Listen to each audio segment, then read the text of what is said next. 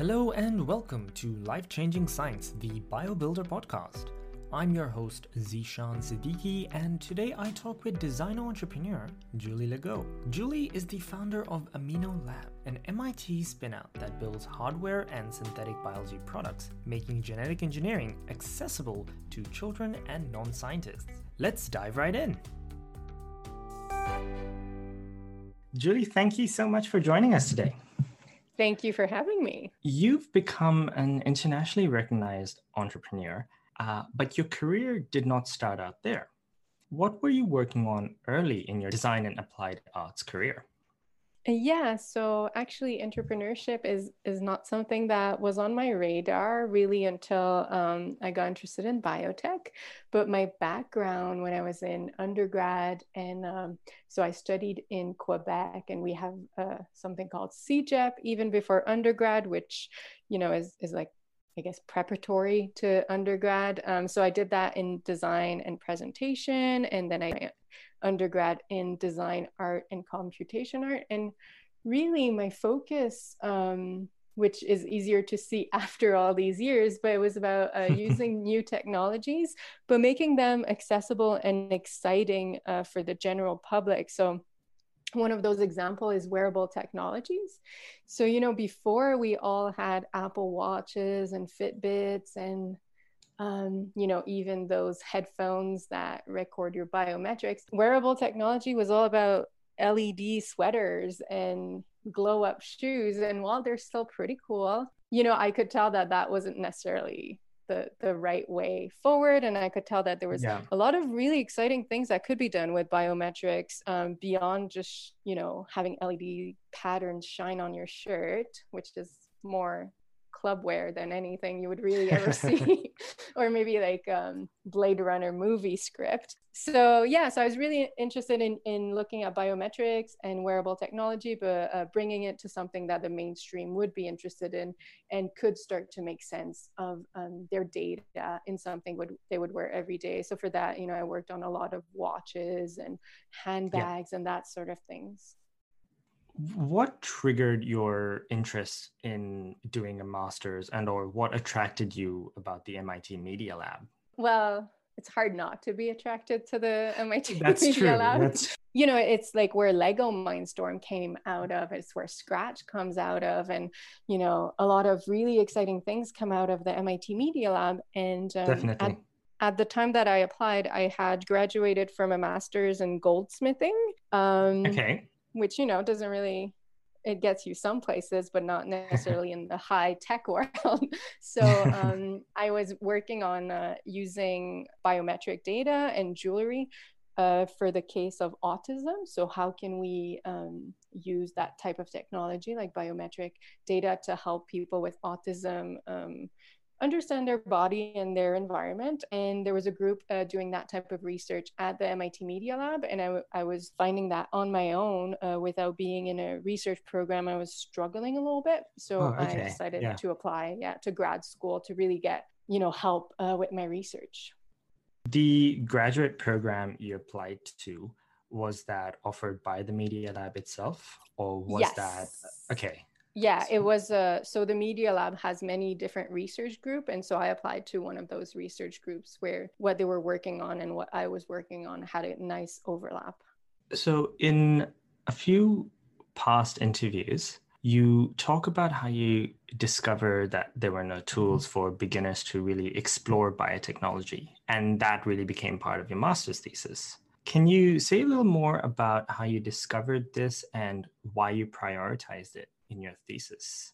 Yeah, and I can also um, maybe use this opportunity to explain how I jumped from autism wearables yes. to biotech. That. Yeah. um, so, so I was still, um, you know, in, uh, I did my master's twenty thirteen to twenty fifteen, and in twenty thirteen, I was still working on um, these tools for autism, um, but I was looking more into smells. So how can we use olfaction to uh, modulate emotions or um, you know, triggers. And um, chemistry is really hard in terms of creating smells. But um, at the same time, there was a, an event going on at the Media Lab where uh, Synbiota, which was an earlier biotech company, came and gave a workshop to a select few about how to build a D N A um, program and how, you know, that could be then Uh, grown into bacteria to create a biotech product. And I had heard whispers actually through Natalie presenting at the Media Lab um, about how you can use biotechnology to create smells. So it was kind of like all um, percolating in my mind that this might be a good avenue for my research. Also, it sounded cool and interesting. So yep. I attended this workshop by Synbiota, and we did build a D N A program and uh, assemble it and then put it in bacteria. And then the bacteria, you know, grew that program, which was to create violacein, which is a um, anti-cancer compound that's, uh, well, it's being, you know, researched as an anti-cancer compound. Okay. So, yeah. Of course, I had never, you know, held a pipette before. So this, it was over two weekends. And I was like, oh my God, this is amazing. You know, I've just created a living organism that can create some medicine. And I have never done this before. And through the presentation in that workshop and having met Natalie Pryor, um, I knew that there was so much more that could be done with biotech. You know, you can make yeah. perfumes that react to your emotional state. You could uh, do so many things. And I was just blown away by the idea that as an adult who had never done yes. science be beyond like, you know, high school yeah. volcano type experiments. Science, I could, volcano science fair type yeah, experiments. Yeah. You know, um, classic, uh, I guess, nineties science class. Um, yeah. I was really excited that, you know, I could do this. And the other side of it is that it also helped me understand what G M Os were and what was in the news um, in a way that before I hadn't had the language to really get familiar with. So um, essentially, this became so interesting to me that I decided to swap my research and try to create my own smells that would react to hormones for okay. this, this existing research. But then how I, uh, my thesis kind of skewed toward education was that I realized that it was actually really hard um, if I wasn't in, you know, a BioBuilder workshop or in a Synbiota workshop and there was no scientist holding my hand. Um, it was very, very hard for me to create what I was trying to create. So even though I had learned that I could do it, there was like a gap between what I could do, what I knew I could do, and what was available for me mm, okay. to do it with. If that makes sense. I guess some of the conclusions you drew from your thesis sort of established the amino and the D N A playground, right? Yes. And yes, that's right. yeah, that's right. and that, yeah, that brings me to the birth of the amino. So what did production of the prototype and M V P, that is the first D N A playground, involve? And what does R and D and production involve now? Yeah, so um, for us, you know, the way that Amino and BioBuilder are different is that um, we focus on, you know, creating a, a little lab that you can bring anywhere you are. So my idea was that adults and designers and makers like me would want to do this in their own studio. And then whereas uh, BioBuilder teaches the teachers how to teach it, right? And um, yep, yep. also teaches the students, therefore. So um, for us, what ended up being very important early on and what R and D ended up being was just user testing. So finding everyone from adults that had never done it to uh, teachers, to real scientists in the lab, to older people, very, very, very young kids, you know, four years old, six years old, and just um, oh, bringing... Wow. Yeah, yeah. Um, and, you know, we learned that four years olds are a bit too young. Um, so, you know, you learn things. But um, what was super important for us was to do user testing. And that's what we did for the first three years of the company. So it was workshops. It was um, bringing prototypes that were, you know, just a bunch of wires on the table and um, yeah. kits that weren't kits um, and just testing with everyone we could um, yeah. to see what would work and what was bringing value to people.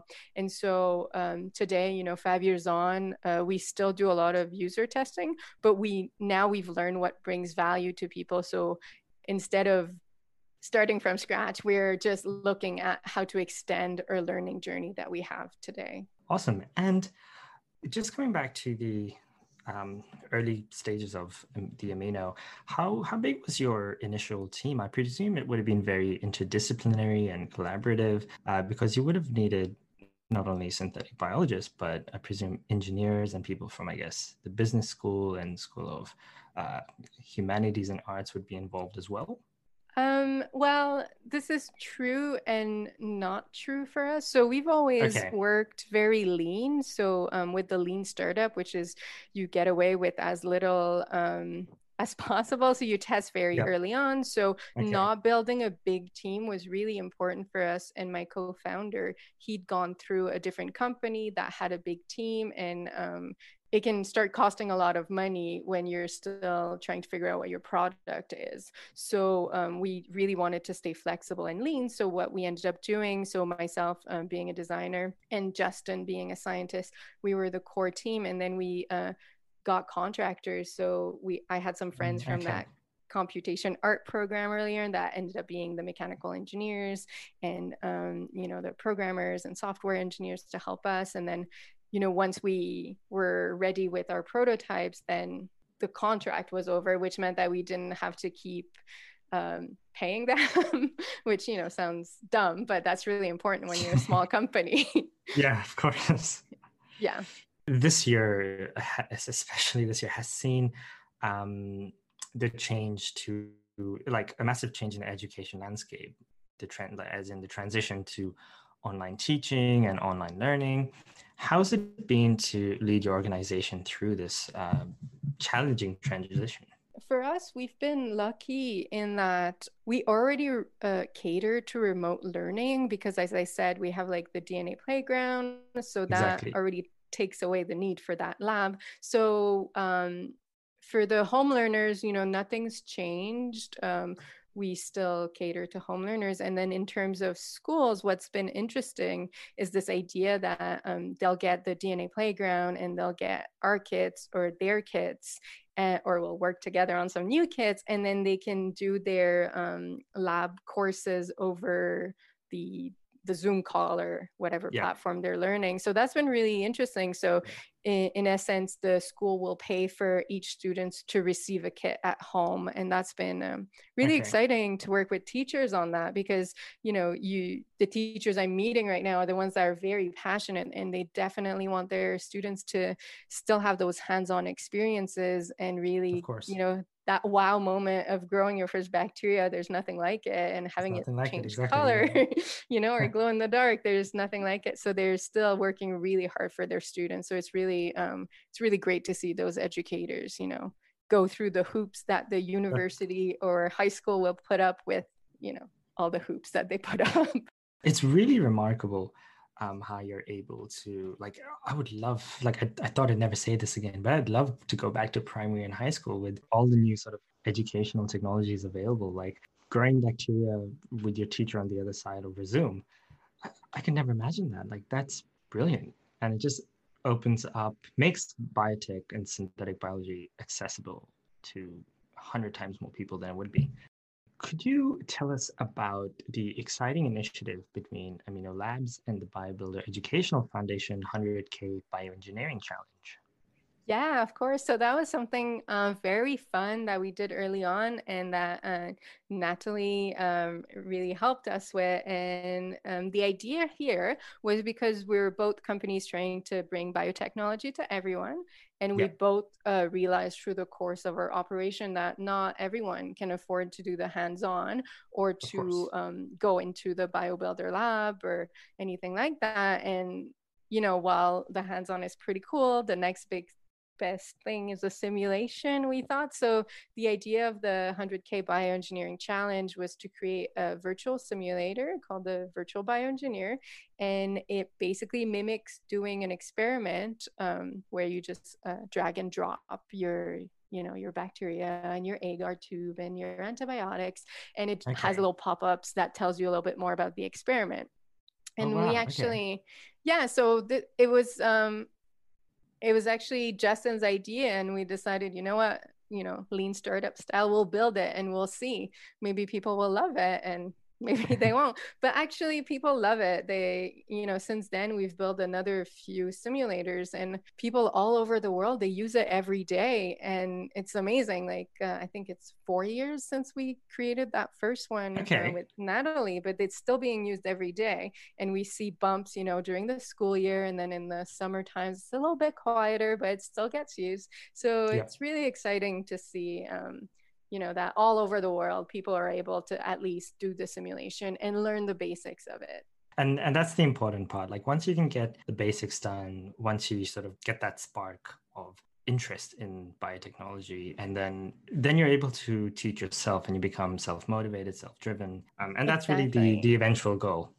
Yeah, yeah. And, you know, how are you going to choose a career in biotech if you don't even know what it means, right? That's something exactly. that is super important. And you don't think about, you know, children or teenagers, they have to decide their careers before they've experienced most of the subjects out there. And of course, a lot of them are, we've seen in movies, you know, what a nurse is, what a doctor is, what a programmer is, you know, engineers, we've seen that, yeah. but we've not seen biotechnologists so much. We haven't. You know, outside of Jurassic yeah. Park. And that's not necessarily the best, uh, you know. Not necessarily. Yeah. So yeah, it's really important for, I think, for students to to see what it could be, because it's not only being in the lab, it's, um, you know, today we see a lot of material science being done in Adidas and Stella McCartney, they're doing fashion with exactly, biotech. Exactly, it's yeah. super exciting for kids that even don't want to become scientists, but they can get to learn the basics and then go work in fashion. Or, exactly. So, yeah, so it's important. Julie, when you reflect on your journey so far, what are some of the key lessons in culture, skills, sensibilities that you found helpful in your journey and development as an entrepreneur? Yeah, so I think the main thing, um, and I think we're really lucky to be at the beginning of this movement, because I think collaborating with peer companies has been so important, you know, for Amino and BioBuilder to work together, and there are others out there. And I think it's important to remember that it's not a zero sum game. We're all here. We're all great companies working towards, you know, moving that needle in yeah. the education space, and working together, it far outweighs the, you know, the benefits that we get. It's so much better than just being a lone maverick out there and trying to do everything yourself and stay isolated because of competitive edge or, or whatever you want to think yeah. it's all about. um, I think we're really lucky because in biotech, everyone seems to be very collaborative. And, you know, I, um, I'm really lucky I get to still speak to Natalie, you know, a few times a year, and it's always great. And we get to speak about what's going well, what's not going well, but I, I never feel like, oh, I shouldn't tell her this, or, or, yeah. you know, that we're holding back. We're just helping. Well, just yeah, helping we're helping each other, each other. Yeah. And I think that that's been the best thing, you know, as an entrepreneur, especially, you know, as a younger woman, I can't say young woman anymore, but, um, you know, as a, a young woman starting out. And, you know, I went, I went to Silicon Valley for a while, and it definitely is not a nurturing environment, but Natalie is very nurturing. So, you know, being able to speak um, with her and others. There, about... And having BioBuilder, um, this, that support as well is, yeah. is brilliant. Julie, thank you so much for joining me today. It has been an absolute pleasure to talk to you.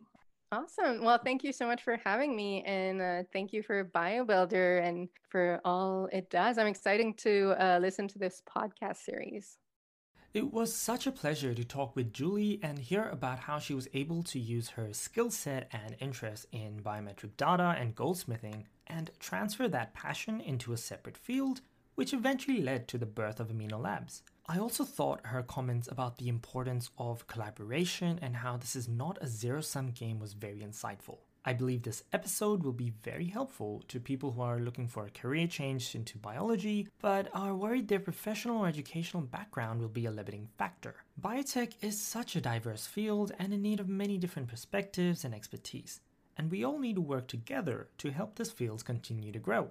Thanks once again to Julie for joining me. If you'd like to access the one hundred K Bioengineers Challenge that we discussed, you can find the link in the show notes. Join me for the next BioBuilder podcast. We'll welcome another wonderful guest whose career has been influenced by BioBuilder's life-changing science. See you next time.